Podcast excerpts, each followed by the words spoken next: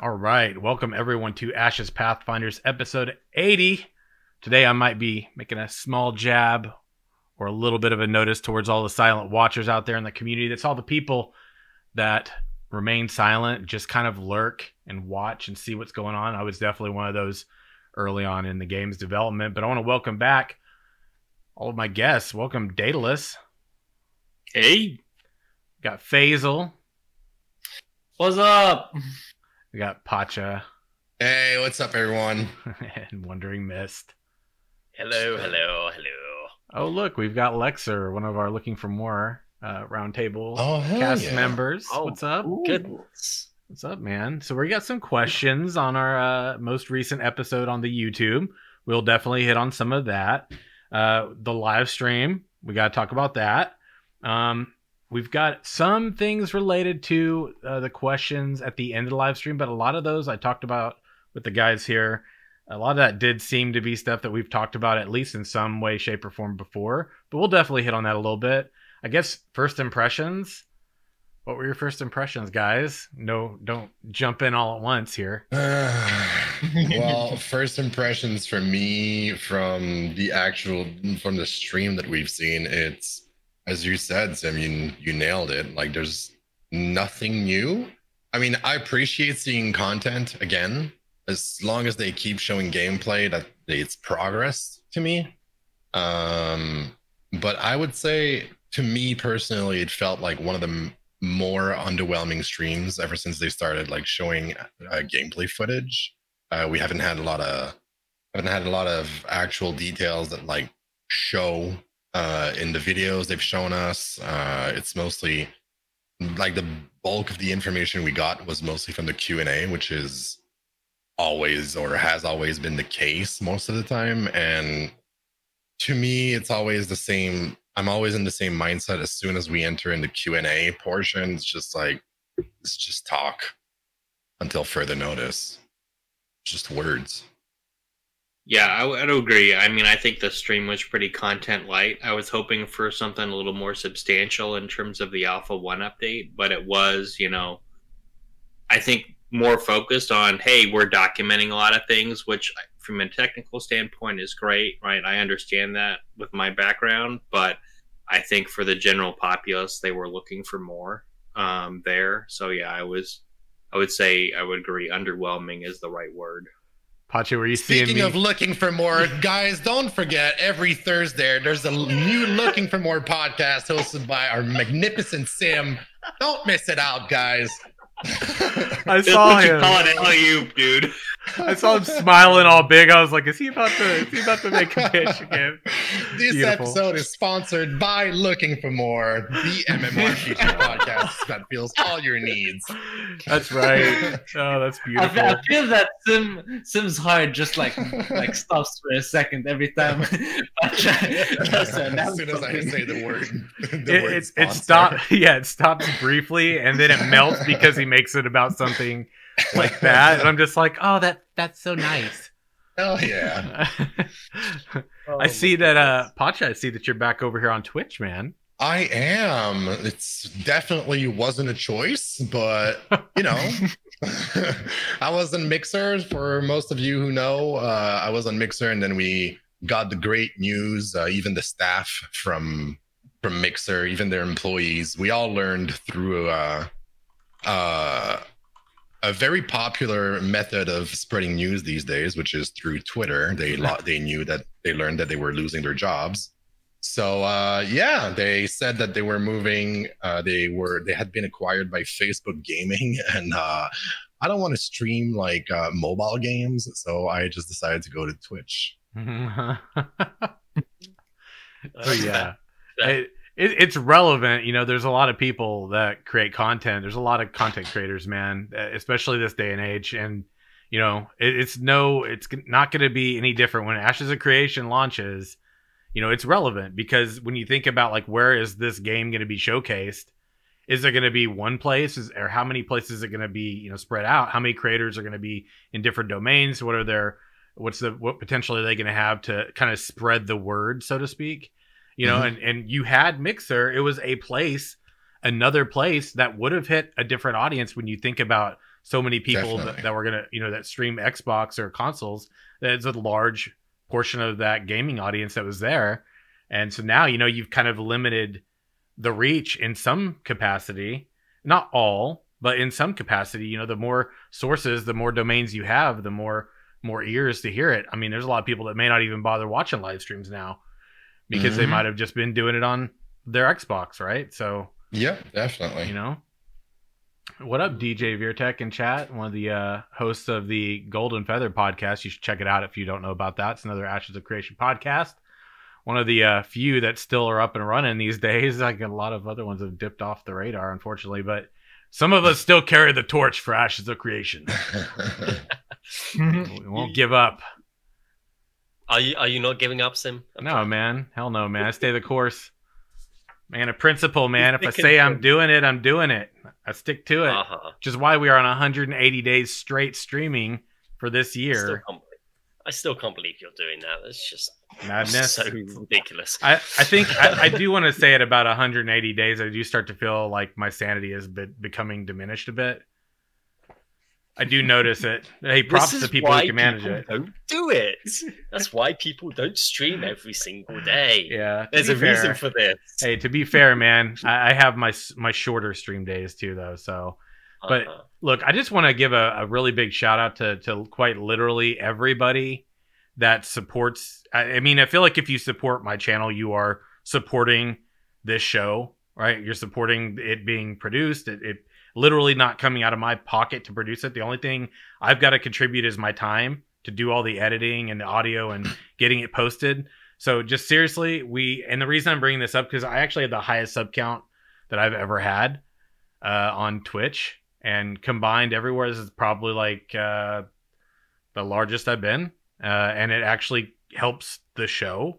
So just a shout out to all of you who subscribe. I don't expect it. I really don't. I do this strictly as passion project, um, strictly for the community, and to hopefully make new friendships that will last a long time. And uh, you know, I, I've definitely feel like I've I've I've been lucky enough to cultivate a few of those that I feel like are genuine, and I feel like there are plenty more that every day I'm I'm new people I'm getting to know, and uh, that's always been at the heart of what this show is really about, and and really even the content that I'm producing. So I just I just want to say thanks to everybody for all the support, especially the support that you've shown the shows and and all the people that are here on this roundtable too. It does mean a lot to me, and I really appreciate that. Uh, so thank you so much. And uh, with that being said, let's talk a little bit more about the live stream. Uh, there were a lot of bullet points that I was able to type up. Uh, they did talk about a dev discussion coming up in July. I do think, to be fair, some of the reason that maybe this was a little lackluster, just my opinion, but I think that people felt that way a little lackluster compared to the other ones. But I also want to say I do understand not every one of them could be hitting it out of the park. Uh, and, and I think after having what I feel like we had like, what are we in? We're hitting July now, so we're six months into the year. Um, this is the first one where it was a little little less of a delivery. But you know what? I also think they they've been moving studios. Like there were some. Mhm. I want to say in the past 24 hours, one of the mods. Thank you so much, DJ Vertech, for the bits, bro. I appreciate that, man. Thank you. I think I think in the past 24 hours though, there was a post on the Reddit, and it was by one of the mods, and it basically was like, "Hey, check this out," and it was like a picture of the studio, and it was like Steven had basically posted the studio, and there was like a whole chain of questions too. But the studio picture, dude, I w- I've been there, and I saw that, and I was like, "Oh my god, that place is so empty." They've clearly got a today you did. yeah, it's Uh, dude. Yeah. Uh, earlier today, he actually posted on the Ashes Discord. I try and find it, but yeah, he posted a like a short video clip of him. Literally, everything's empty. There's a whole two desks left, and that's it. Yeah. Everything else is gone. I saw that. I was like, empty. So dude, I was like, that place is like they have made some work. They have done some work. Yeah. And uh, let me look for it here. Where the heck is it? I gotta find it. I'll link it in chat as soon as I do. I promise. Uh, but yeah, so they talked about uh, a dev discussion coming up. They did talk about the alpha. Uh, they talked about right now, like what they're doing is they're taking a lot of the feedback that they got during the um, PI test, and they are working on things like the mayorship, mayorship, the caravan, networking, backend networking. It sounds like working on bug fixing, optimization, documentation. Um, yeah, that was that was good to hear. I think Jeff was basically kind of like uh, making all of those notes. They did talk about update on hiring. Um, I think we did. Now, I don't know if you know this or not. We sometimes will actually thank you, Mist, for linking that in chat. Um, so they did talk Wow, about yeah, they talked about there being a few positions left, and I forget. I think maybe it was Dell, if I'm not mistaken, who is also here in chat that might have uh, posted on this. But we were doing our post uh, live stream discussion. Usually on Friday or Saturday, I'll do a part of my live stream will be kind of talking about making the discussion points for this podcast uh, ahead of time, and I'll let people kind of contribute.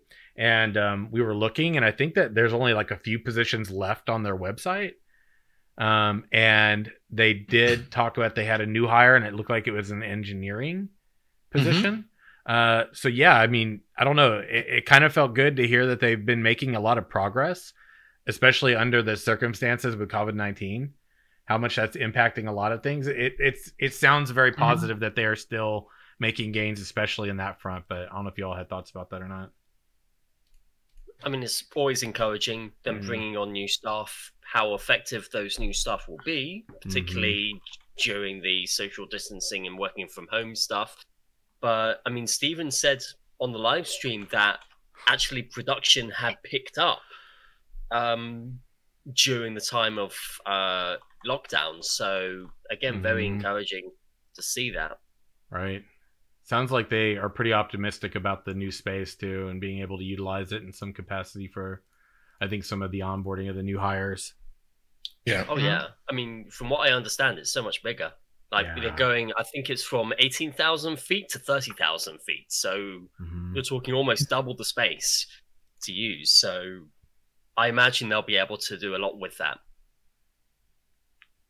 All right, so I'm looking over this. Yeah, I, I want to go and now visit the new place. Obviously, when Yeah. things are normal-ish again. Yeah.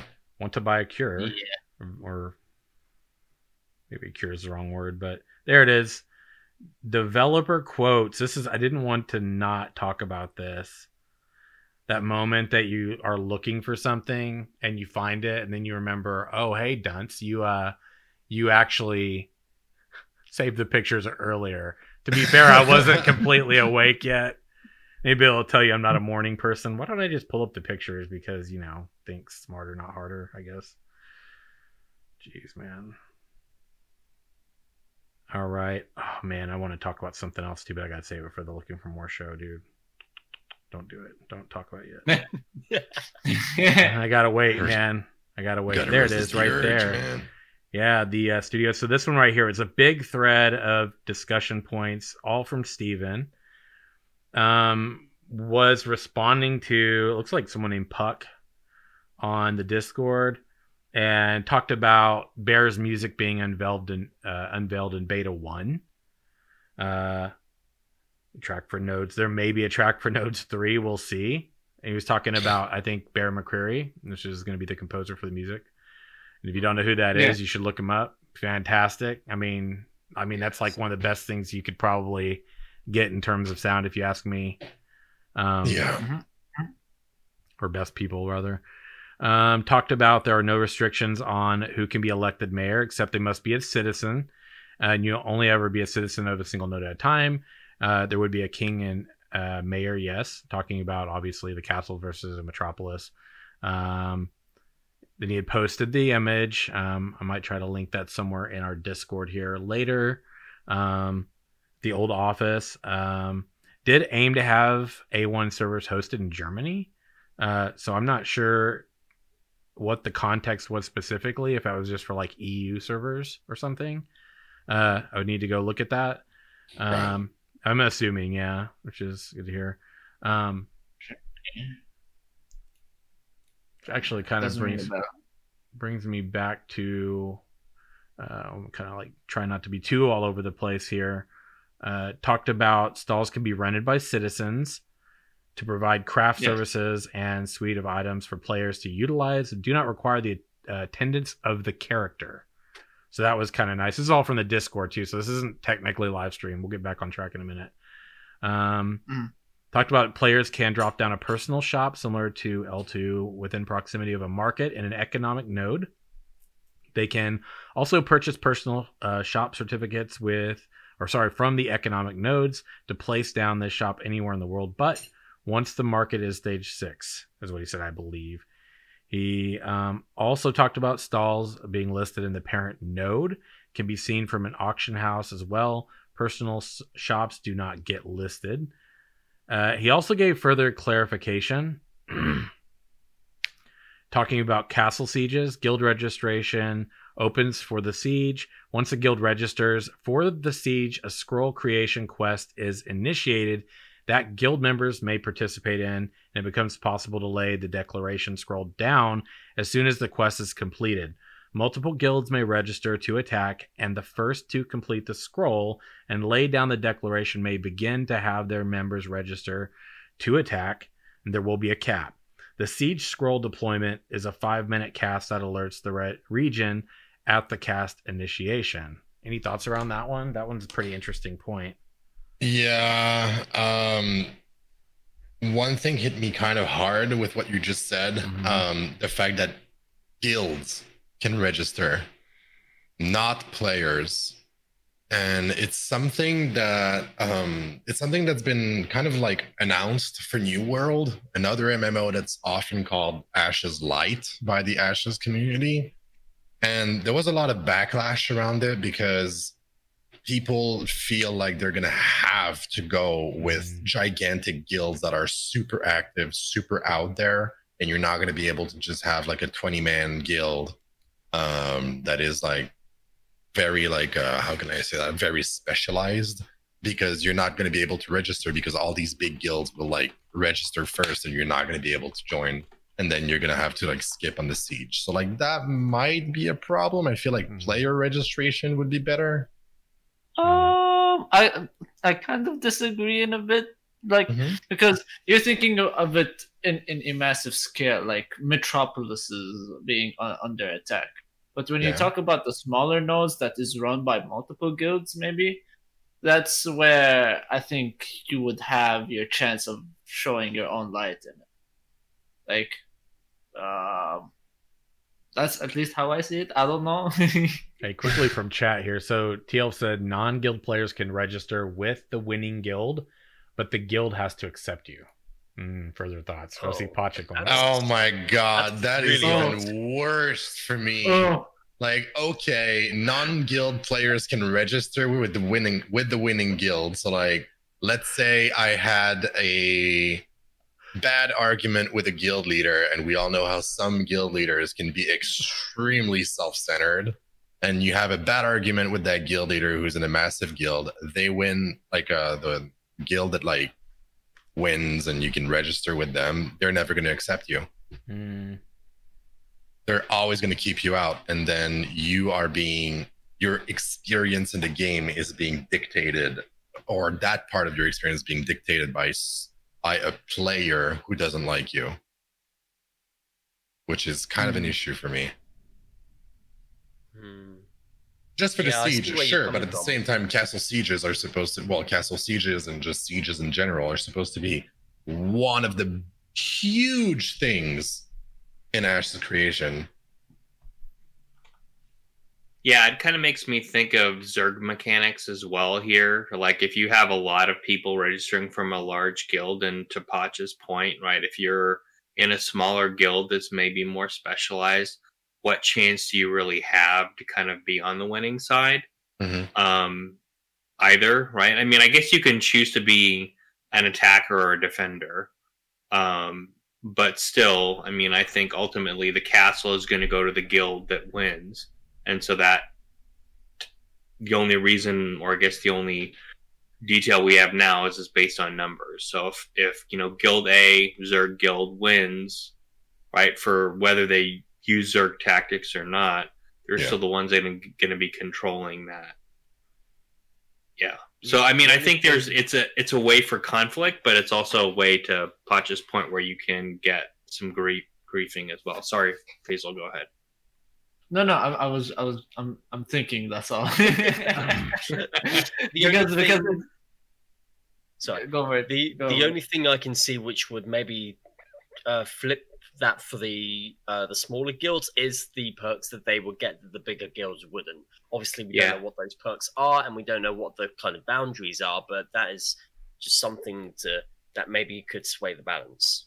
Mhm. Yeah, and one interesting point too that I think Steven clarified as well is that um, guild perks aren't necessarily node specific either. So you can have you know members in multiple different nodes that are citizens, uh, and and they can also share the guild perk. So it's not some node specific. At least I saw that somewhere. I don't know. Keep me honest here if somebody saw that differently, but that's what I read as well. So that might have some weight also. Hmm. Yeah, let me let's read over the. I'm gonna read over the the rest of this too. Talked about the scroll, right? And he said, and he said, talking about casting of placing the scroll. You don't if you or sorry, you don't hold the button and the leader is immune to CC during the cast. The leader must cast, and if killed, casting is interrupted, and it's a rooted cast. So the the caster is announced when the, they initiate it. So for example, if Steven was doing it, it would be like Steven of Guild Intrepid is attempting to form a headquarters. The scroll may be only placed in a ring around the castle. So it looks like there's definitely going to be like a zone for that. Yeah. Uh, Volper in Discord has said, is the scroll lost if interrupted? Like the defenders managed to kill the lead. Could the uh, he just be resurrected to try again? Steven said, no. The scroll remains and can be recast. The scroll disappears if not declared within the siege declaration period. Um, the village will have 50 initial apartments. So this is kind of taking a step over. We're going to talk about that in a little bit. Uh, actually, I'm going to pause on that because I, I want to tie that into something else here. So any further thoughts around that? Kind of the scroll, the idea of a scroll being placed. I mean, it gives it gives counterplay, which is always Mhm. a good thing. Yeah. So Yeah, For sure. yeah. I, I like the scroll idea. I just don't know how they're going to balance it out with Zergs and Griefs and all these things. It's it's just a handful of cluster of emotions to deal with. So, yeah, talking about uh, housing in a node. So it looks like it's level three is when that becomes available. It was something we definitely saw during uh, the PI test video footage that was posted on YouTube a couple weeks back. I think it was a couple weeks back now. Uh, and so discussing that uh, in the live stream, there were discussions around uh, storage containers being crafted, that there were going to be a limit on grades and decorum for housing. Um, did talk about le- at level three, you would see the node housing, which is you know in alignment with what we talked about the PI test. Did talk about the end node housing being destroyed due to a node being in conflict. Um, that Mhm. options would be available to upgrade your housing. So basically, if Mhm. you you know get in and you get yourself a little house at level three, then when it goes up to node level four, you know, along with the node itself developing further, so does your house, and then becomes the option to further upgrade it. Now, keeping in keeping in mind if you own uh, housing in a node, for example, a home that you buy that then upgrades to a larger home to then a ma- mansion later when it's a metropolis, these are the ones that can be sold later. Yeah. Um, Yeah. So one thing that was interesting that I was thinking about whenever uh, I was watching the live stream the other day, and I was talking to people in chat about this. The thing that I was curious about was like, you know, let's say because it looked like it started out at like a thousand gold, and basically what happens is is like there's a period when you know it becomes available, right? And so then people basically have to bid on it. So it looks like it has like a starting price. But what I was curious about was like, and this is just kind of where my mind, you know, as a theory crafter goes, or being a little analytical, is like, okay, so it starts out like a thousand. Like, what would the prices like? What can we conceive of a price getting up to? And then when we talk about guilds, like I can already see guilds pulling together to try and like monopolize housing within a node hmm right? And then like bidding, like pulling their money together, bidding a crazy amount of money to get their hands on this early. And then when it gets up to like, you know, Metropolis level node, like literally flipping, like what would the unreal, ungodly, or undeity level of pricing be on these things? Right. And then I also thought, then I also thought this is just another like sidestep over, right? So we know that this Zerg guild is like monopolizing. We know they just got six of these Yeah. node homes, right? We know mm-hmm. that now, as a rival guild, they just monopolize this node as it's developing. So then now how do we sabotage the node development? How do we like jump ship? Like what does that look like? What are the parameters for that? Like so this is this this is a this is a sidestep and a whole different conversation, but my thoughts were where do you draw the lines in development on on that dynamic and how that plays out to where you can kind of flip flop, you know, your alliance and your citizenship. You can only do, you know, be it one at a time, one node at a time, right? Yeah.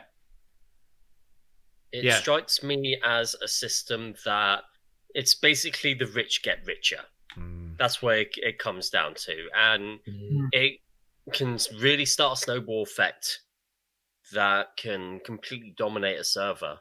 And I don't know if that's the intention or whether there is anything to like combat that.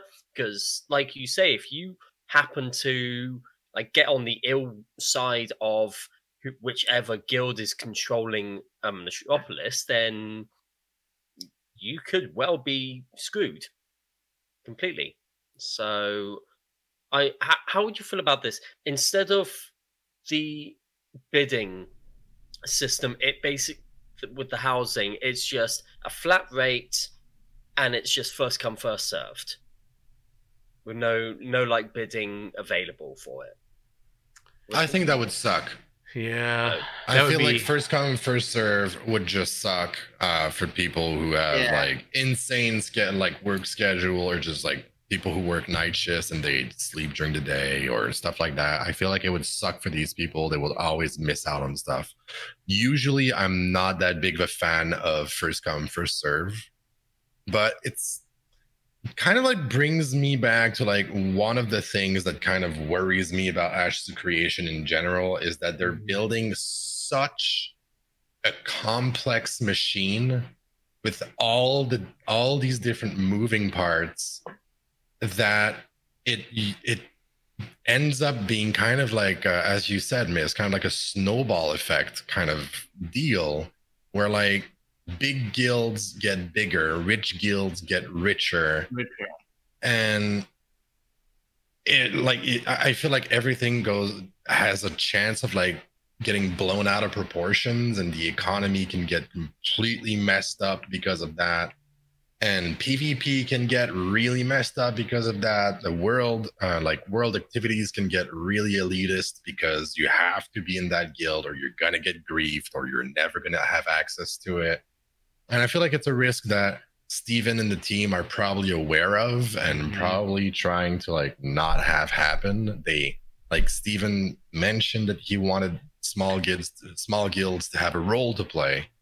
So I'm I'm hoping that like they know that this might happen, but the more complex they make this machine, the more of a risk there is for one thing to break and it snowballs into breaking an Mhm. entire system.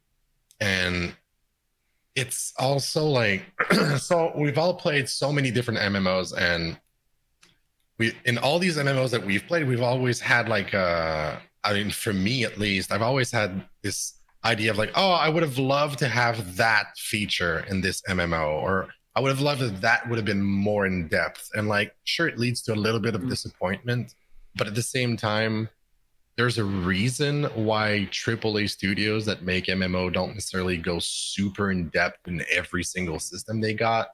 And it one of it might be one of these reasons is the fact that they don't want it to snowball and have like 50 employees working full time just on like monitoring a system, you know? Mhm. And I Mhm. feel like Steven and the team might like they are at a risk of going down that rabbit hole. It's kind of what what worries me with like the housing system that like it goes with bids with the guilds going with the scroll that do a zone and then the guys the only guilds can register and then you're kind of like pushing a lot of people away by doing that. And i feel like it's just like kind of like dividing different populations in the mmo and i feel like it's not necessarily a good thing. It might be a good thing if they handle it well but it's kind of my main worry about the game especially Yeah, since the- it's their first title you know hmm The only thing that I think that might save this all is maybe a risk versus reward and see how much reward there is in actually having all that housing. Because at the end of the day, one of the big ideas they've had in the past is they want ways to combat Zerg Guild. So if you have a big metropolis, at some point, somebody's going to topple the leader, mm-hmm. right? And so, what mechanics are there in place to not only you know have people upgrade their area get more housing get more stuff etc at what mm-hmm. point are you going to have a way to address when something gets too big or too out of control right? Is there a world event? Is there a way where you know people ultimately band together. I mean do you have these Zerg guilds that need to maintain all these houses? And now the cost for maintenance is so exorbitant they have to keep raising taxes up to the point where people don't want to even stay in their node anymore because they're getting taxed to Hmm. death. So there's there's other ways to do it and and i i think that might be a way to solve this. I don't know that it's going to solve it entirely because you're still going to have that you know those smaller more you know you know i would say smaller footprint guilds that might still want to be able to have a you know have a, a place in node housing.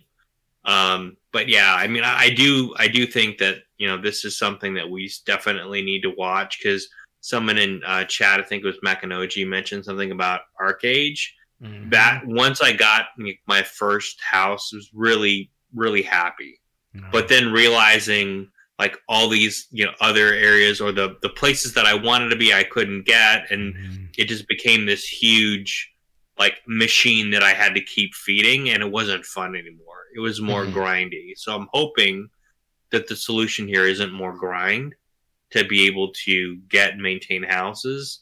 And also with the freehold space, hopefully that's a way that everyone will be able to get some sort of housing. Whether or not there's real estate to be able to manage that, that's kind of another challenge the team has to overcome. yeah Yeah. And there's also there's also um I've I've seen in the chat a few comparisons to like all these big systems. A few of the comparisons being like it's just like in real life, or it would be just like in real life. Like uh for my comment about the big guilds, for example, with like the siege, like big groups lead the world more than smaller groups. And like I agree with those comparisons, but my main issue with that is that this is a video a video game Mhm. and I don't leave the real world the real world behind just to go into a comparison to the real world. Like I would be playing Second Life if that was the case. like I would just go I would just like go in VR chat if I just wanted that. But I I hop on I want to hop on to play a fantasy MMO. So the more complex the system is, as you said, um, Daedalus, like if it turns into a grind, it becomes such a mess and it doesn't become fun anymore. And after like a 12 hour shift, I want to have fun. I don't want to grind. And I've been in a few discussions recently about uh, World of Warcraft's expansion, Warlords of Draenor. Mm. And it was the thing that people were complaining about with Warlords of Draenor is the fact that people were asking were asking for housing and they got garrisons. And these garrisons, you were basically playing Farmville yeah and it was just a grind. And like, sure, it's fun to see to know that you have your own little thing, but if it just becomes a grind, like, Yeah. well, I have to do like, point? no, honey, I can't watch a movie with you tonight. I have to do two hours on Farmville Simulator in Ashes of Creation just to make sure that like my my thing is up to date, not even progressing, just up to date. And Look, that man, all I'm gonna say is I spent hours on that game. Oh, we And- all did. Yeah, and like um Virtek uh asked a question uh, asked a question earlier. Uh, didn't Steven said he's hired an economist to help uh with all the major economy stuff? Yes, absolutely, but another comment in chat kind of addressed it saying there are so many economists in the real world and the economy is a mess. So like Yo. that is true. And the more the more complex you make the economy, the more it can become an absolute mess. Mm. And I just feel like, and also for that economist, like we don't even know if he's still in the team. Like at this point, I don't even know if Bear McCreary exists. Like I'm just like, dude, I we even haven't seen a Twitter post from that guy regarding Ashes yet. You know, the the Magisto in chat was saying too. Do you remember that doing the daily, the follower table, farming the mines, and all those little plots? that was the thing is that they turned what was supposed to be like what was going to be anticipated as player housing, a place to go and like rock your swag, post your trophies, things like that. Like they went and took it and turned it into a mobile phone app game and put that in the MMO. And, and yeah, just it was Yeah. not. It was. I mean that that was the thing. I was excited about it initially, and then it was like, oh my god, dude! Like this is. It's another thing I dreaded getting into the game to have to have to that that feeling of having to do it, or I miss out on something that later ends up likely becoming trivial or irrelevant anyway. Which Sim, you have a phone, Yeah. right? Yeah, it's Blizzard we're talking about. Basil? Don't you guys have phones? Oh, I mean, when it came to the garrisons, Blizzard made the classic mistake of trying to make every single thing have a purpose. And one, the players didn't ask for that, and two, it backfired on them massively. Because guess what? When you have everything in the garrison have a purpose, people are just gonna stay in their garrison the whole Mm. time because they're not you gonna don't need play. to go into the outside world. the world. Everything's in the garrison. And the only time you leave the outside world is to go do raids or PvP. right. And it's kind of what we talked about, right? When they Right. showed the houses, the freeholds, and they showed like the, um, Right. the like the the crop patch, the pond patch, and like all that in the freehold. And we were talking about we don't want to be stuck in our house doing all of that. Steven Yeah. had a good answer to that, Yeah. uh, saying that like you're gonna need a lot more than just what's in your freehold. But then that brings a question like, am I only gonna be gathering like my, during my entire day? How much grind is there? how much be? grind is involved and i think early on in the development steven said it's going to be uh like a meaningful grind or something like that something that like it's a grind that you actually want to be doing and have fun doing but like Uh-huh. my nose is Tell me bleeding as i'm listening to it Miss, Mist, can you please explain why that that precious giggle came from you? It seemed like that came from deep Oh. within your soul. I I just I've heard that kind of statement before. Oh, okay. That let's let's not beat about the bush here. Every MMO is going to have some grinds in it. Mhm. Right. It's It's inevitable. important. It is important because let's face it, the Mm. developer cannot make enough content for us to devour. We will Yep. always be faster than uh, it clearing content than they can make. So grind Yep. is inevitable to fill in those gaps. Fine, I accept that.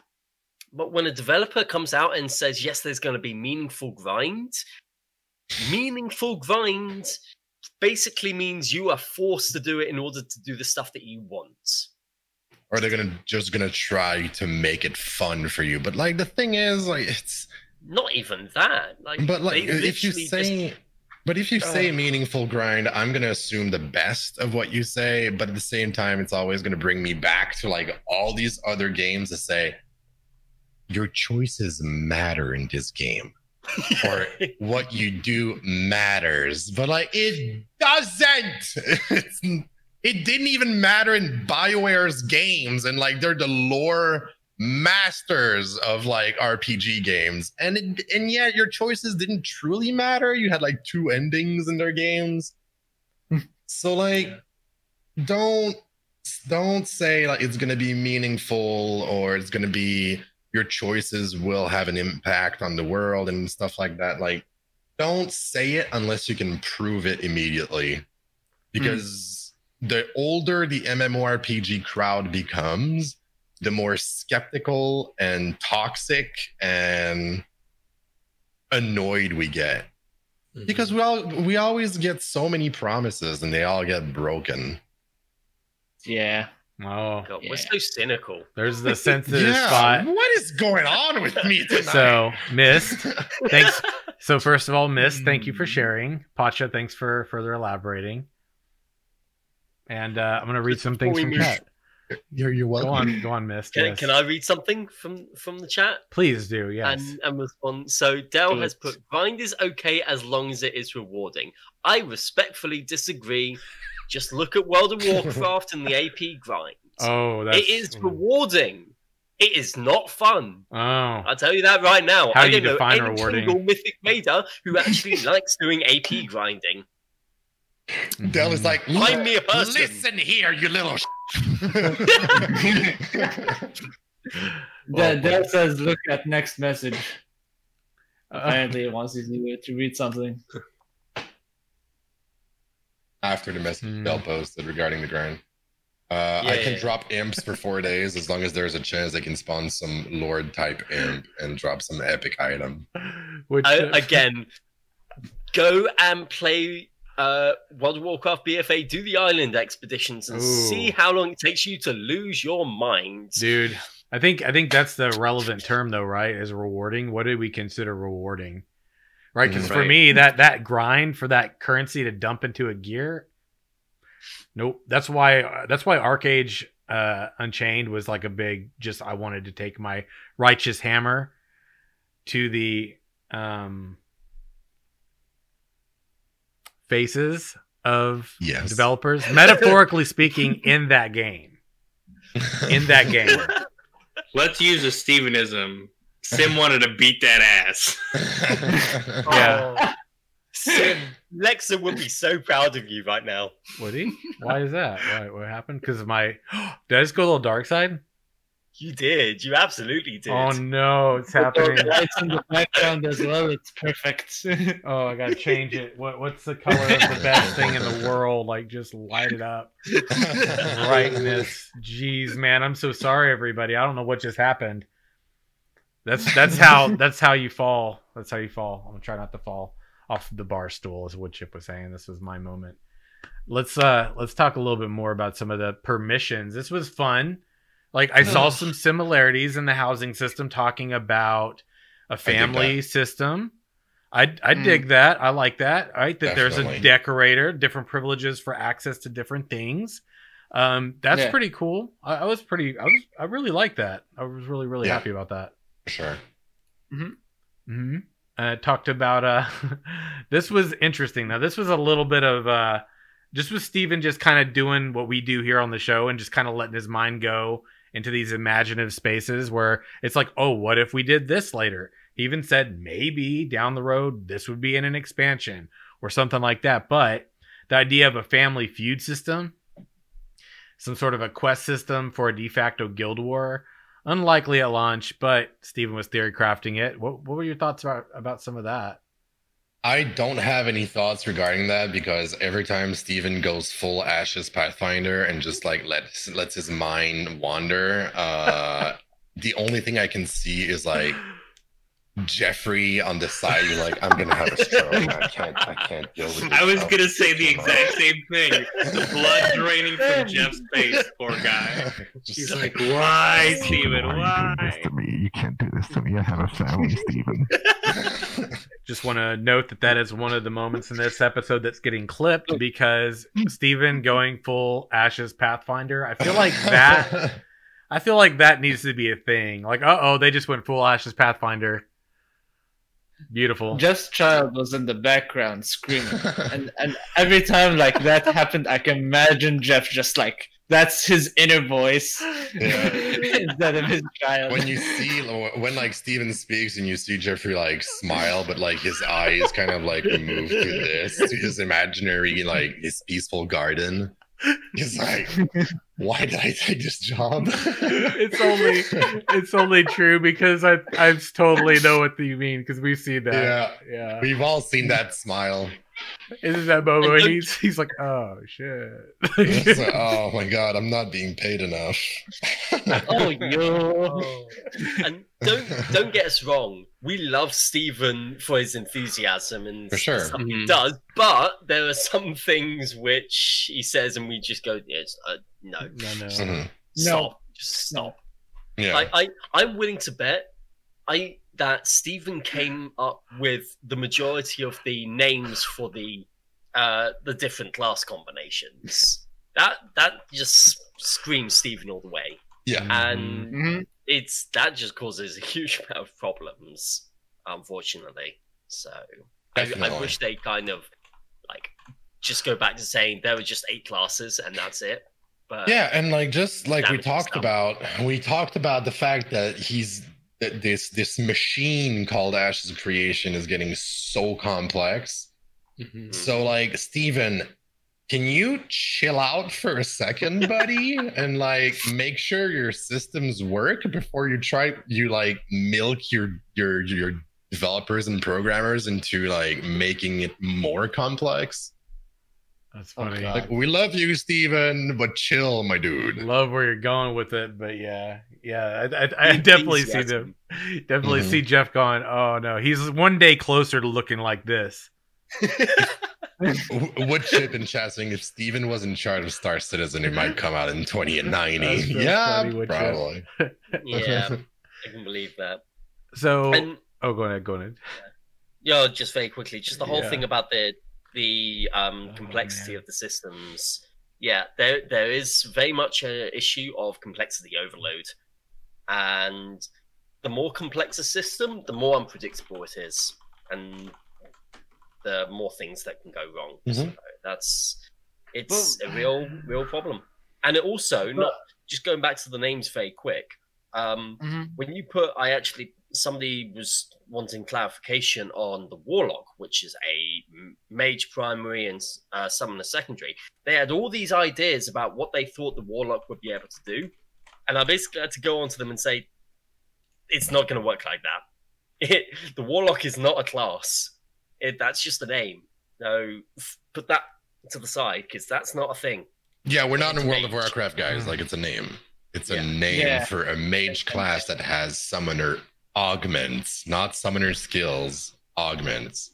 But this Um, is the problem when you oh. put a name on everything. Oh, I'm he's done it sorry. Dear Lord, dude. Okay, He does this so, every single week. What the hell? um, I guess I'm just okay. So this is gonna be the uh the segment we call "Thank You Woodchip" real quick, which is thank you Thank for you, thank you for the 10 gifted subs to all of the pathfinders and crusaders here uh, that are part of the show i really appreciate that man thank you so much really Dang. damn dude we just talked about how this is like the highest sub count this channel's ever had and like the fuck and you just have 10 more now, buddy. Deal with it. thanks man I, I think wood chippers like contributed to Christ, half of the current subs. I feel like it man That's It's awesome. So you know the they discussed the foreclosure process, right? Which that was pretty. I mean, I definitely see similarities from ArcheAge, right? Like you know, uh, it reminded me of like tax certifications. So paying Mhm. taxes discussed foreclosure process for taxes. Like if you don't pay them right, they could be bought and listed later. The uh, the the property could be. Uh, sell price based on player driven economy, tax certs. I mean, I'm just going, is it like a, a, a crafting a tax certificate sort of system? Is it, how do you pay this? dir- Is it paid directly? I mean, how is it, how does that work? Like, what, what do we think are like systems that would actually work for, for a tax system for, for these nodes? Well, I, Oh. I hope to hell not tax certs because that was yet another like Yeah. grind for the you know sake of grind. I mean, I think just paying taxes direct will be fine. Um, and and I like I do like the idea of it based on kind of the value and how the economy is doing. So you're not going to Mm. get somebody like that forecloses and says, "Oh, hey, I want you know ten times what I put in." Mhm. Um, but yeah, I would say like the way I think it, it should work is just kind of have a very simple interface. If you don't pay taxes within a certain time frame, there's a grace period. when that grace period expires, then it goes up for you sale. lose your citizenship and all that stuff. Mm. Hmm I lose your housing. I don't know if you would lose your citizenship though. yeah, That lose might your be housing, Oh, lose lose your housing, property right. in there, Yeah. and I I don't think it should be complicated either. Like there shouldn't be like an NPC to go see or anything. I would even I would even go as far as to make it not as complex as possible. Uh, just ha- like if you have a house, when you buy your house, when you get property in a node, you're supposed to pay taxes. You get a message like whenever you're buying your first property, this is going to be the taxes that you're going to be paying. Are you sure that you want to buy this property? Mhm. And if you click yes, the gold gets taken from your bag automatically. And that's it. It just gets taken out of it automatically. You don't need to go to your UI and be like, okay, I'm going to pay my taxes today. like- God, I already do that IRL, dude. Remember guild taxes in World of Warcraft? How it worked in Cata when it came out? Do you guys remember that? No. It passively there was a perk that was like one of the perks when they had the guild levels and stuff. And one Yeah. was that like the guilds would basically there was like a certain amount of like money that would come out. It would actually come out from like you're just running around the world collectively would pull a certain percentage. I think they Oh yeah. way yeah, yeah. back And that's fine. I- it- that would be yeah. great. That would be great for me because if they make it complicated where like people have to manually pay their taxes and stuff like that, then you enter into Mhm. like the grace period kind of deal and you got to send the player messages and if he doesn't pay his taxes like it can be a big amount or a small amount and and you have debt and you have penalties and it gets so complicated for no reason. It's gosh darn taxes. Like we all pay Mhm. taxes. I don't need taxes 2.0 in an mmo Oh. Can I just say, I I think we need to re uh, name this episode, and I to based on what we've talked about to kissing ashes. Why kissing? Simple. Keep it simple, stupid. Yeah. Oh boy. I like I that. I feel like so much of this just revolves around this this whole like complexity issue. Yeah definitely What happens when they implement it? If they implement it, I have a feeling that it will get sort of like down the line to maybe like Alpha Two, maybe even to beta, and then they'll figure out that oh, actually none of this will actually work, and they'll have Mhm. to like revert back to a simpler system. I Yeah, what I fi- absolutely see that happening. And what I find interesting is on the streams, like Steven will kind of have all these really, you know, cool pie in the sky ideas, right? That from a practicality standpoint, you know, give Jeff chest pain. And then Yeah. Jeff is talking about how simple they want to make the game, right? Mhm. So it's like I could just see that that um, conflict right now, and I definitely agree with what we've been saying here. The simpler we make it, I mean, we want everything to be accessible, but not necessarily easy, right? I mean, Mhm. there still has to be difficulty in the game, otherwise people will get bored. But let's make the difficulty reasonable, not bureaucracy, right? yeah Not like so many game layers. difficult at the right right places in the game is what Right. you're saying right like right, exactly. I don't want to have to hire an accountant for my taxes. I want to go in a dungeon and clear it 12 times with my friends to grind it. That's the kind of grind I might want to do, not paying taxes. Matt Gisto Right. said we don't need deductions and tax breaks and dependents filing taxes in Verra. that was beautiful. what's it called? Like, uh, like I think my only worry in a tax system is that when it's manually adjusted, they don't have a cap on it. I don't want to be charged fifty percent of my things by the Yeah. gold that I just Right. earned. there should be a max, and the max should be a very reasonable max cap for Like- the tax from like the taxes. Twenty-five max, max. I- That's even I'd go as imaginary. high as 15 me personally like 15 max you can go you can go below but not over because if we want to make it simple and people just like pay it like automatically whenever they loot mobs or whenever they they get like quest, uh, quest rewards they get like 10% out directly to the town that would be fine to me but like if they can go to like up to 50% I'm just never gonna question that area, or I'm never gonna even notice it, and then I'll realize, God, I'm so poor. As soon as I gotta buy a mount or something. hmm And like One thing. Oh, go ahead. to be honest, I- I'm not. I'm not even going to be in that node. I would just move and migrate to another one. Fuck my citizenship. Yeah. like, well, these taxes. So hey, let's So, let's talk about some of the other stuff, right? Like a few other points I want to make sure we talk about because we haven't actually talked about these before. There was a Q&A around relics, right? Talking about achievements for nodes, being able to, you know, use these relics uh, that are held kind of in a reliquary to improve the node or to, to help with things like maybe a, a guard protection system or a defense project or a build project.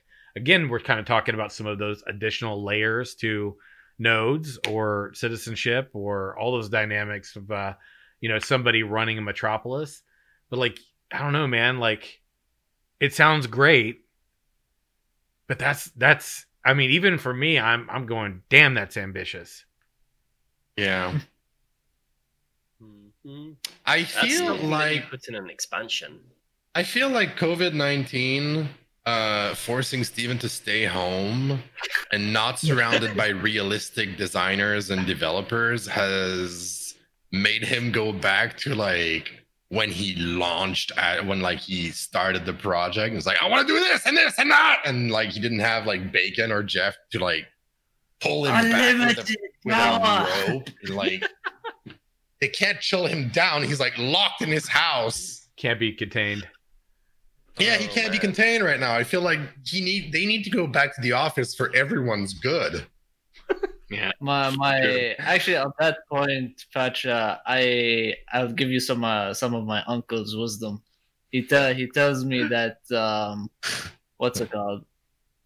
When you run a company, most of the time, most of your mind is going to that company. It doesn't really inspire new creations or new creativity or new ideas that makes um what's it called? Uh May, make your ventures go to different paths. When Mhm. Steven is now in a break, he's basically able to brainstorm new and more ideas. So I think it's a plus plus like uh plus minus type of situation because he's getting new ideas, but nobody's fact checking him. Yeah. and the, and the thing is like as you guys said like it's it's all stuff that like could be in expansions later on. Mhm. But dude, let's be real here. Even though it wasn't realistic, the game was, and I quote, supposed to be released before 2020. So like, Hmm. if you wanted to release your game before 2020, you can't do like this type of like IRL 2.0 kind of game. Mhm. Like, it's insane. yeah. you know what how about that goblin though Oh, that goblin look. That Oh, goblin that goblin thick, looks amazing.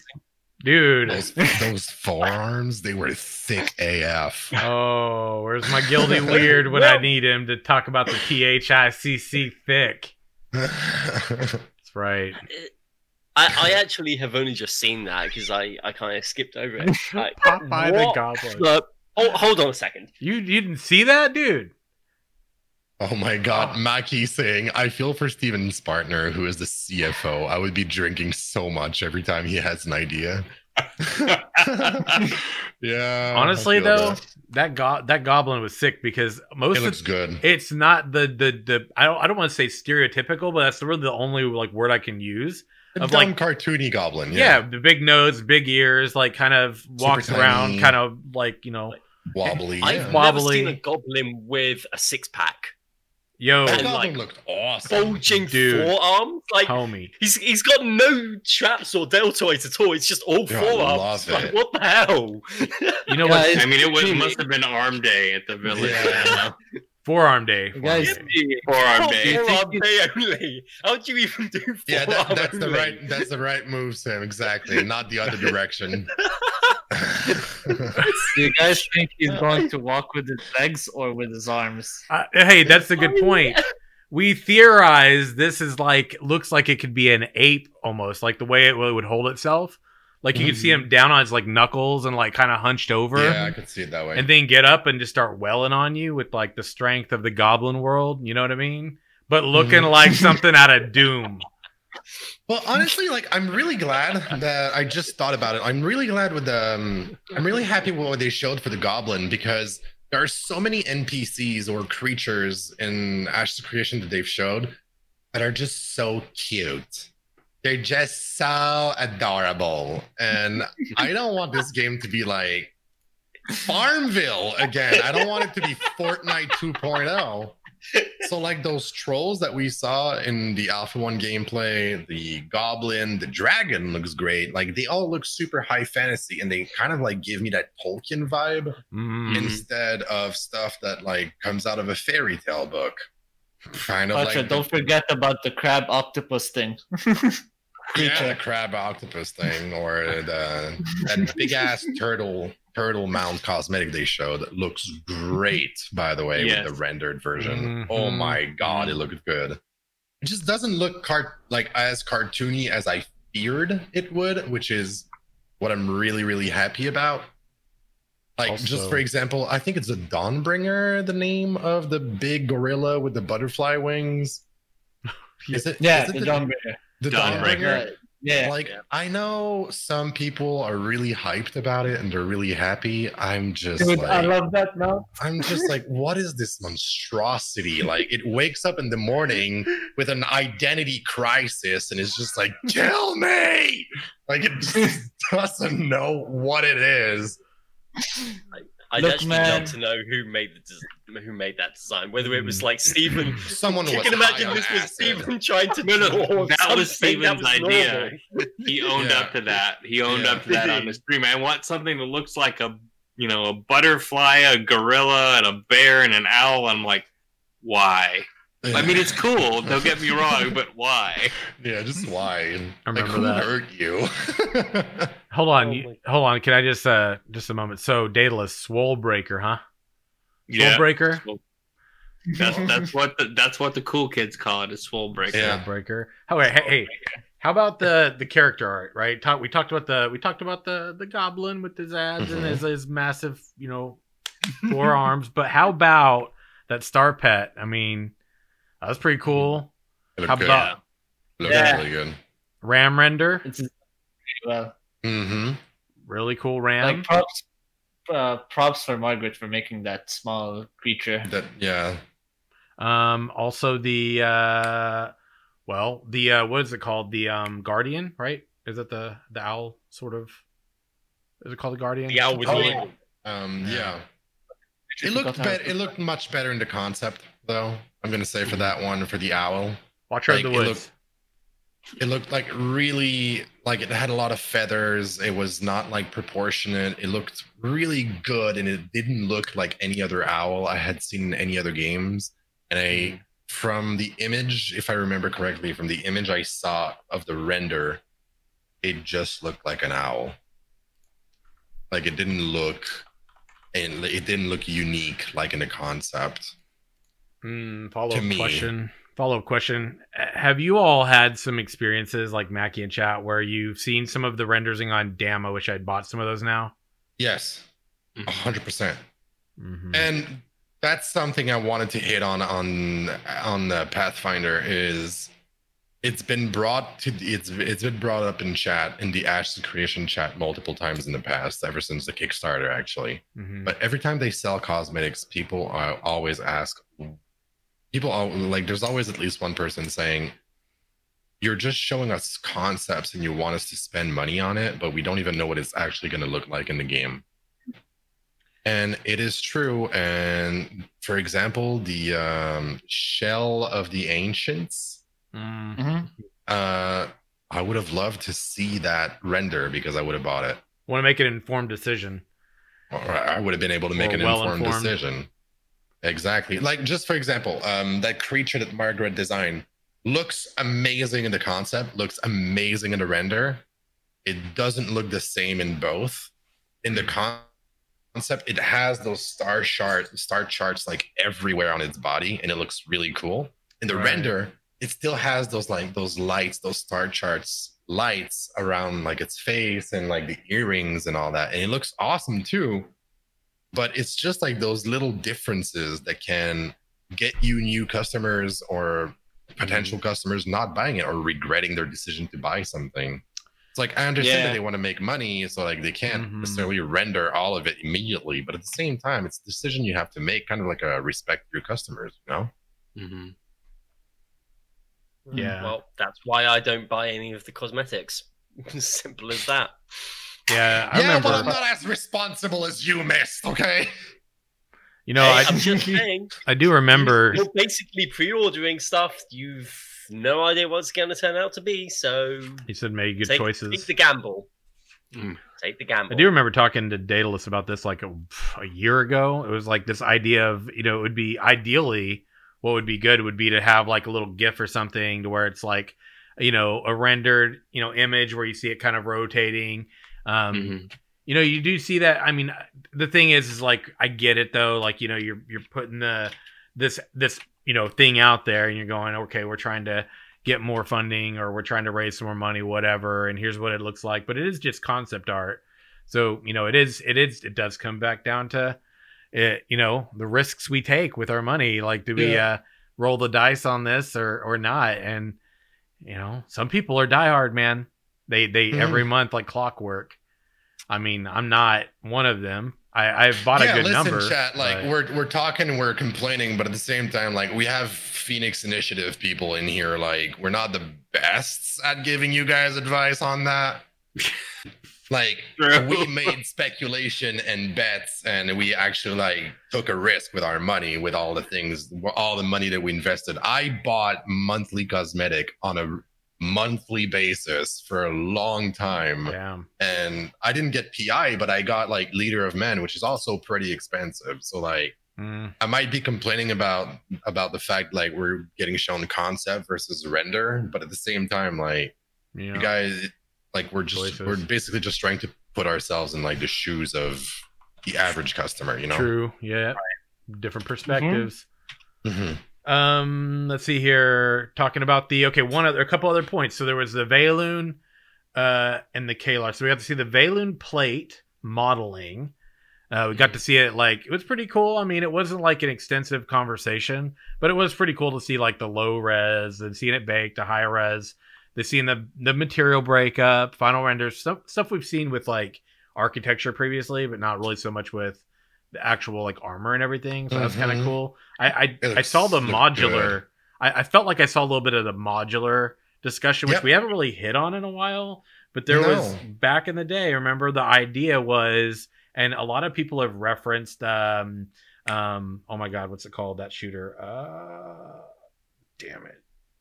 Oh man. Destiny 2, No, no, no, no. Starts. Is it M or W? It's killing me. Modern Warfare. No, it's on Steam. Warframe. Yankee. Thank you. Thank you. Warframe. okay. Warframe. Thank you. Oh. Oh my god. Where did So- you get the M from? What? dude. I mean, you know, like M and W, like you just switch it up, dude. Hey, Well, there's the I W and an just- M in Warframe, so hey, I should Miss. change my name to Mondring Wist. don't judge apparently. me. Don't judge me. I tried and we got there, didn't we? Yeah, Thank we you got very there. much. It's kind of like, you know, never mind. All right. Sorry, So continue. thank you. Thank you. Thank you. Jeez. So I got I gotta love Miss though, man. Hold me accountable and sometimes just a, a, bit, a bit of a pain in the ass, but we still love him, man.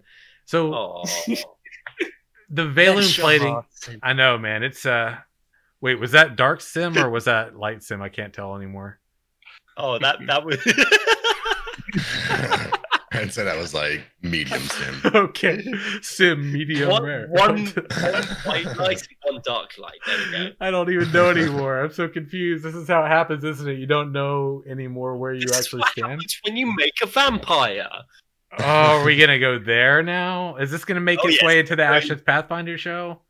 Yes. I can't confirm or deny what he's talking about. Sim the Grey, the Alpha. You shall battle the Balrog Ah. and then be reborn. That's funny. No, but there was the the hair the hairstyle of the Kaelar human, and there was the Vaelune plate modeling, which when I saw the breakdown, felt like I was seeing that kind of Warframe modular design element that's been referenced before. So I kind of Yeah. was wondering. I, it wasn't mentioned on the stream specifically, but I did wonder if maybe that's what we were seeing a bit of because it's something Steven's mentioned modular design components. I think it Um, might have. Yeah, they they've shown us concept uh, of a backpack uh, a while back. A backpack with like different, like all these different parts that were like exploded out of it, just to show us like everything that could go on a backpack. Uh, Yeah, I'm really glad supposedly- they're going that way. Supposedly, you're able to change that back backpack aesthetics yeah. to change what it's hanging from it and stuff like that, which I kind of felt was like, okay, this is way too detailed, you know. But I, Yeah. li- I do like it.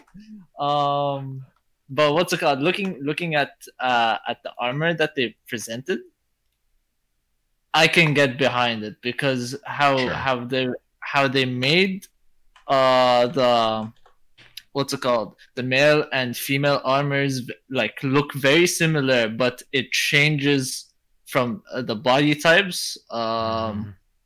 it's qu- it's quite on par to what it might be in real life or any actual making sense video game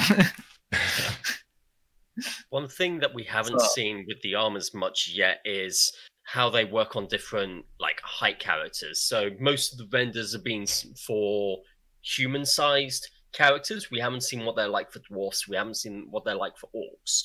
Just as that variance. Mm-hmm. And I know Yeah. from other games that a, a common problem is you've got certain armor sets that look absolutely ridiculous on different size models. They're either the textures are so squashed down on the smaller models that you can't see what's happening, or they're really, really stretched out and it just looks awful. Mm-hmm. So it'd be interesting to see how Intrepid deal with that particular problem.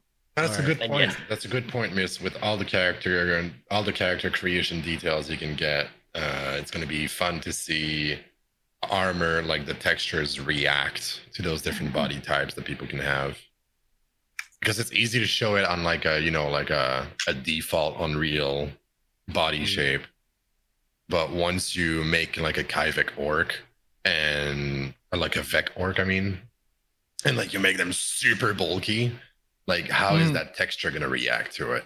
Mhm. Yes. Or if they make True. them like super slender, like is it gonna be like all stretched out and like compressed here? It's gonna be interesting. I don't think there are race locked armors, or at least they No. haven't said that there are. they're not locked. The only thing relating to that, Delia, is the fact that the armor that you loot will be uh will be in your race's style. So like if you kill a mob and you get a chess piece and you're a dwarf and I'm a Kaelar and we both loot like a chess piece from that mob, I'm gonna get a Kaelar mm-hmm. look, you're gonna get a dwarf look. That's the only difference. It's not locked. You can give me your armor and I can give you mine, and you're gonna get the Kaelar style armor, and I'm gonna get the dwarf style, I think, but it's not locked. Yeah, that might be a way around that problem then, in Yeah. terms of you know some ar- armor looking great on one race and not on another. But Definitely. then what happens with crafted armor? Grafted, uh, crafted, yeah. Are they Uh, gonna do like ESO where you have like different race styles for all the armors and have it like that? Is You know, Is it could be I interesting, man. They could way. do something like that. They could do either something like ESO and give everyone the freedom to craft in any style, or they could not do that. And when a player's looking for a style, they're gonna ask, "I'm looking for a Kaelar blacksmith," and then you find Yeah. your Kaelar blacksmith, and it would make that very interesting, in my opinion Mm. because there's that's one thing I I didn't really think about for ESO. I mean, I like the fact that anybody can craft in any style. That's fun. But at the same time, that's something I have against ESO, uh, and I think we talked about it uh, in a pa- in a in a past podcast. Is the fact that in ESO there's not really, not in depth anyway. There's not uh, there's no class identity for real. Like there's Mhm. not tangible class identity. Like a Nightblade, which is like your typical rogue, can be a rogue, can be an archer, can be a healer, can be a mage, can be a tank. They Yeah. can be anything. Which means if they can be anything, They to me win. they're they're they're they're not anything. They're nothing. Like the class doesn't matter at this point. And in ESO, that's kind of what it is. And it's just like, well, Nightblades are really good for that, just because you know they have these specific skills that do a lot of damage, but you don't get the class Yeah. identity. If I walk up to Sim, like uh, if I walk up to Sim uh, in ESO, uh, and Sim is just wearing, you know, just armor and not like his goddamn braggy outfit. I got the Emperor outfit. there it is. I knew it. I knew it was coming. like or like um Hey, I walked up to Sim hey, the other hold day on. during his stream, right? This emperor gave you 100k. So For sure, for sure. this generous brag lord. I just- walked up to Sim I and I just had a staff. wanted to make him feel like- like a peasant for a minute because of that statement. I'm sorry. Go But like I walked up to you, Stim, in game, and I had a staff. I was like a big ass Nord with a staff, and I walked up to you. There's no way you could have known I was a Nightblade, a Templar, uh, Warden, Yep. or like a, even a Dragon Knight, which is supposed to be your warrior type deal. But no, I'm a sorcerer. You can't know no by idea. the look at that. Exactly. Like I you had no idea. Mm-mm. Like it's impossible to know in ESO. It's my major issue in ESO right. it's the fact that there's no real identity to the classes and to the races. Yes. And even True. if I had an indicator for what your class was, I wouldn't have known what kind of damage you would have been throwing at me because you got yeah. Yeah, totally agree. Exactly. I wouldn't actually know. Even if like you were in my party, right? And in ESO, if I I had you in my party, right? Unless you selected a role, I still would have no idea just because you were Mm-hmm. A Dragon Knight, whether you were Magicka, stamina based, tank, Exactly. or DPS. Like And I feel like it's one thing that Ashes has to like, in my opinion, they should keep in mind is the fact that they should make sure that races and classes have their own identity and they keep it. So maybe crafting could be a good way for it. If they don't allow races to craft all the styles, it could be fun to see like in chat or something, hey guys, I'm looking for a Kaelar blacksmith that can Yeah. make me like this armor. And it would be fun because it would give interaction. It wouldn't be like I'm looking and it wouldn't be just me going in my friends list, DMing my friend who's a master crafter, and be like, hey, can you make me this in this style? No. I would have to go out of my social list and seek someone out. Yeah, and it will also emphasize trade as well. yes. Like instead of just having it to one person who does all the armors in existence, it will it will like uh make trading more valuable, making it from one region to another and ma- like um what's it called?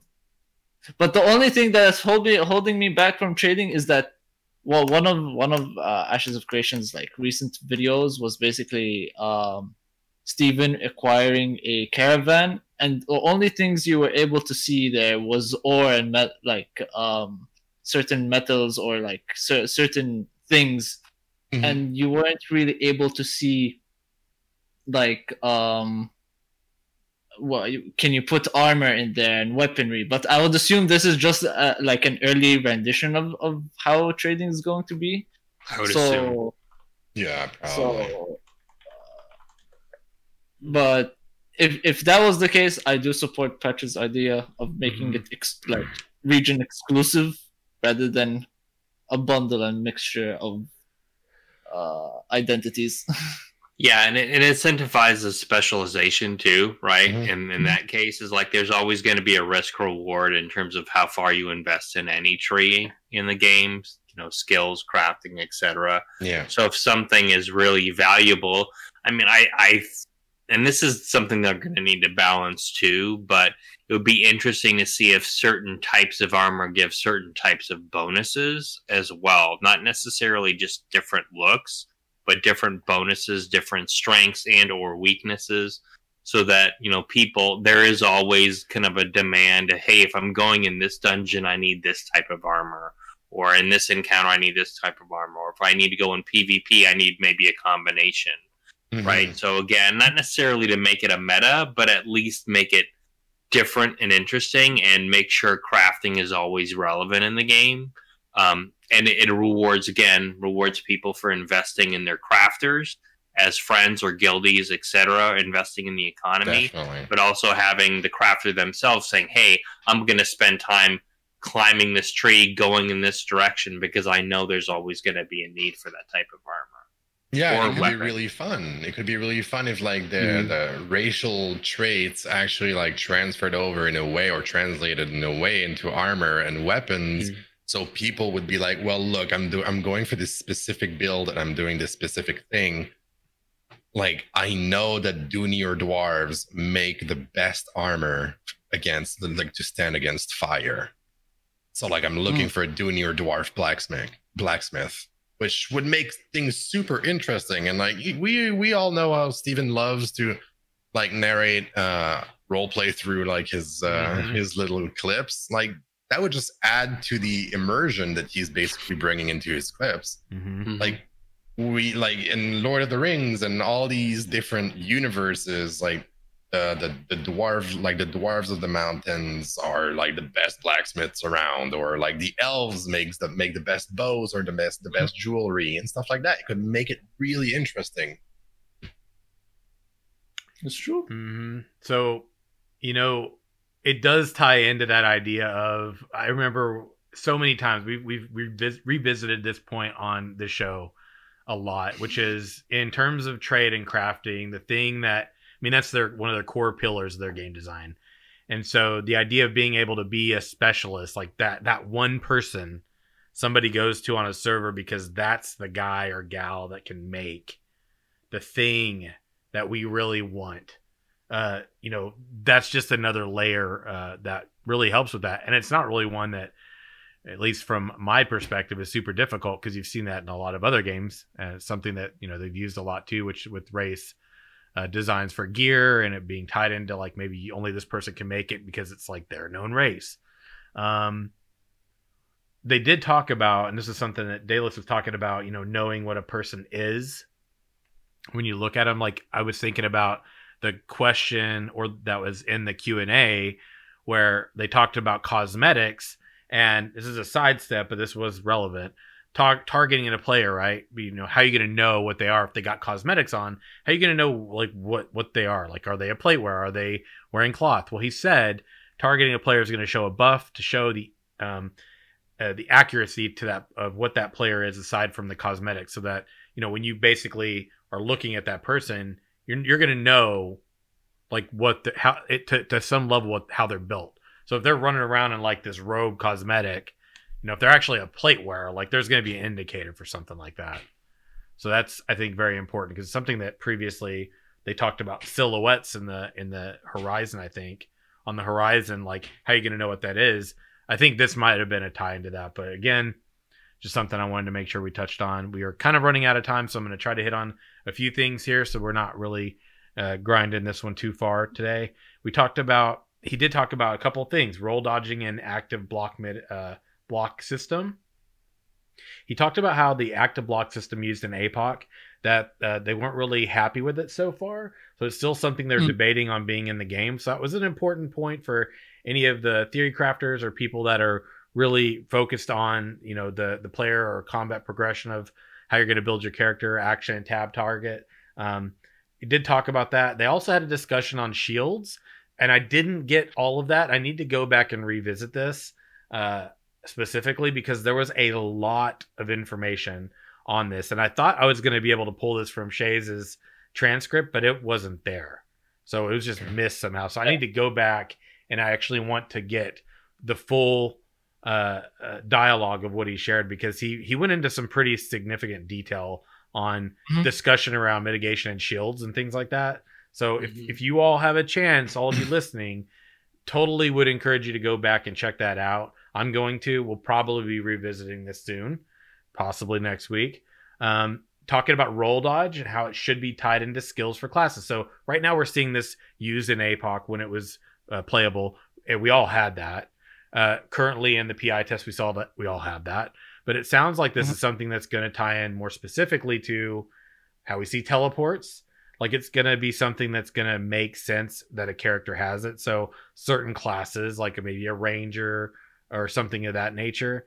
Uh, so that was really good to hear because while I like roll dodging and teleporting, yeah, not everybody should have that. Um, uh, I think we're gonna kind of leave. We talked about the castle sieging. Um, Mhm. there being a registration window. We talked about that a little bit already. um, to some degree. He did clarify that on the Discord and all over the I think the forum and the the socials too, which was basically what you got to be a uh, well. I'm gonna leave that alone. We might be coming back to that one actually. Just go check out Mhm. stuff and things. And to everybody who le- left comments on the YouTube video, um, I, I don't want to miss too much of that, so I'm to hit on them really quick here. Um, John Doodle said regarding tab targeting, even in ESO using a soft target system where you have to actually press a button, you have to target your uh, target in your focus and unload your abilities. As long as they're aiming in the general direction, your enemy, uh, you'll hit them in ESO. Um, so I think this was kind of in discussion around that whole idea of like you know maybe certain abilities. Um, it, the only real action abilities that you saw in ESO were things like uh, uh, the blocking and the and the rolling sort of system, um, and how that would kind of tie in. Uh, I don't I don't know, man. It seems like right now, even with tab and action combat, they're still really on the fence with it. Like even though it looks pretty good, and even though even I'm, I'm like, hey, when I checked that out, it seemed pretty cool. Even if we checked it out in APOC, seemed pretty cool. What makes it to launch? Who knows? Uh, still pre-alpha, Mhm. so it's going to be Yeah. interesting to see how that develops. DN Frozen talked about the legendary items, which we had mentioned last time, and basically saying liking the idea about being able to repair them and how that ties into uh, all of the people that are crafters having more usefulness in the game. Just you know, one of those things. I, I definitely agree with that. Empire said, "Welcome, welcoming back Daedalus was good to see you again." Um, also talking about legendaries, talking about best in slot gear, something I think we'll be talking a little bit more about in the future. Um, also talking about legendaries, where they would be stored. Um, you know, would it be something that you would see in like a guild hall? Um, also, William was saying, can you please put the day and time of the show in the description? It's now been done. It's now on all of the YouTube videos. I'll make more of a point to do that so you can be your 5 p.m. CDT on Sundays like clockwork, unless something comes up, which so far we're still good. Um, oh, you know, you can just join the Discord. true. Just join the Discord and follow on Twitter. yeah. You're gonna get all your announcements there, buddy. True. Good point. So where would you do that? It would be at Ashes Pathfinder for the show Twitter. Mhm. Um, you can also call in and leave a message at one five three nine six six four six eight zero one, um, or join the Discord, which is discord.gg forward slash my name Seymour S I M U R G H. Um, all of the links are in the video description. They will continue to be. Uh, if you all can't tell that you're you're listening, I know you can't sense this, but Faisal has gotten to where you only see his eyes at this point, so we know the stream is coming to an end. to an end. It's about that That's what it means. Um, No. I I I kind of want to have a discussion in the future around pseudo factions. As Okay. in, like, It- what, what Non, would you it's classify? a non-faction Oh, based. fac- Yeah, yeah, and this is Oh, a okay. non-faction based game, but because of the nature of nodes, pseudo factions will form. Absolutely. So this is Wait. it's talking about player alliances within nodes and people that unify. Pseudo factions would be, you know, those Okay. alliances essentially. Yes. So, Sure. I thought you were talking about the NPC organizations. oh, that's a whole just other layer. imagine No, more like uh, organically, organically made factions Mhm. uh, Okay, through I mean, stuff. that's Like for example, regardless. For They for example, like if uh, you're on a server and like they don't have an official RP server, but there's an official like there's an unofficial RP node on a server, then all the role players are gonna flock to that node. Then you know that these people are gonna stick around and they're gonna like defend, the, like they're gonna protect each other. It's like that. That would be like one of those pseudo factions. hmm what's it called? I could just imagine the the name creation of these factions is gonna be so hilarious. hey, big guy, Faisal's getting real low. Uh, curious about Magisto's currents about how alliances will work too. And I mean, there's a lot of discussion we can have around this. Um, but friends and Pathfinders, all of you, remember, if you watch this, listen to this. I'm calling upon all you silent watchers. Step out, carry a torch, join the conversation. Whether you drop a comment, you drop it here in chat live, whether you drop it on the Reddit where I, I post weekly, usually the day before, uh, post you an opportunity for you to kind of uh, contribute your two cents, your thoughts, your questions, or any of that for the show. We discuss it here live. Um, you can also do that in Discord. You can do that on our show Twitter at Ashes Pathfinder, um, where I post usually the day before, uh, giving people a chance to kind of contribute there, contribute on the Reddit, contribute in the Discord. Um, you can even contribute uh, when I'm putting the show topics together the day or day, two days before on Friday or Saturday, whichever that is. Um, but you can contribute. And remember, if you do, whether you are a Pathfinder joining this round table here live, like all of these gentlemen, or you are here in chat contributing in any other way uh, as you interact with the show, you're a Pathfinder. Okay, so you are all welcome to contribute to the conversation. We want to know. That's what this show has always been about, which has been about getting everybody in the community your thoughts, your feedback, your stories, both before the game goes live and when it is post live. We want to hear what you have to say and what you think about the game. What would be cool? Because some of the coolest ideas have contributed to some of this game's development already and some of the changes that have been made. So, you know, your voice does carry weight and it does matter because this isn't one of the games where people that are in you know developing the game don't listen. They actually listen quite a bit. And it's been uh it's been wagered sometimes maybe a little too much, but Yeah. you know, Mhm. we want to hear your here. voices. So we're going to let our Pathfinders on this round table, the not so silent watchers, give their shout out and their domains where you can find them. We'll start with Daedalus. All right, you can reach me on Twitter at at the Ashen Herald, uh, and also on YouTube, youtube.com slash c slash Ashen Herald. We'll go with uh, Faisal. You can find me at twi- my newly made Twitter um, at bagel108 um, and on Twitch at Faisal108. Just come on, join, and have have a nice time with me. Chilling. Um, yeah, yeah, Pacha. For me, you can now find me on Twitch, uh, Twitch slash Pasha TV. You can find me there every Saturday and Thursday. Uh, I stream twice a week now, and I moved from Mixer to Twitch, forcingly, and I've been dragged uh, dragged into this beautiful community, and I'm I've been having a great time. You can also find me on Twitter. It's at it's at TV Pacha on Twitter. And uh, yeah, that's where you can find me. You can also find me on uh, the Crusader Discord, on the Simmerg's Discord, link in the chat. And uh, yeah, And uh, Wandering Mist. You can find me on my YouTube channel, Wandering Mist on YouTube. I put up weekly MMORPG related videos and discussions. I'm also active on the Ashes official Discord and the Ashes official forums.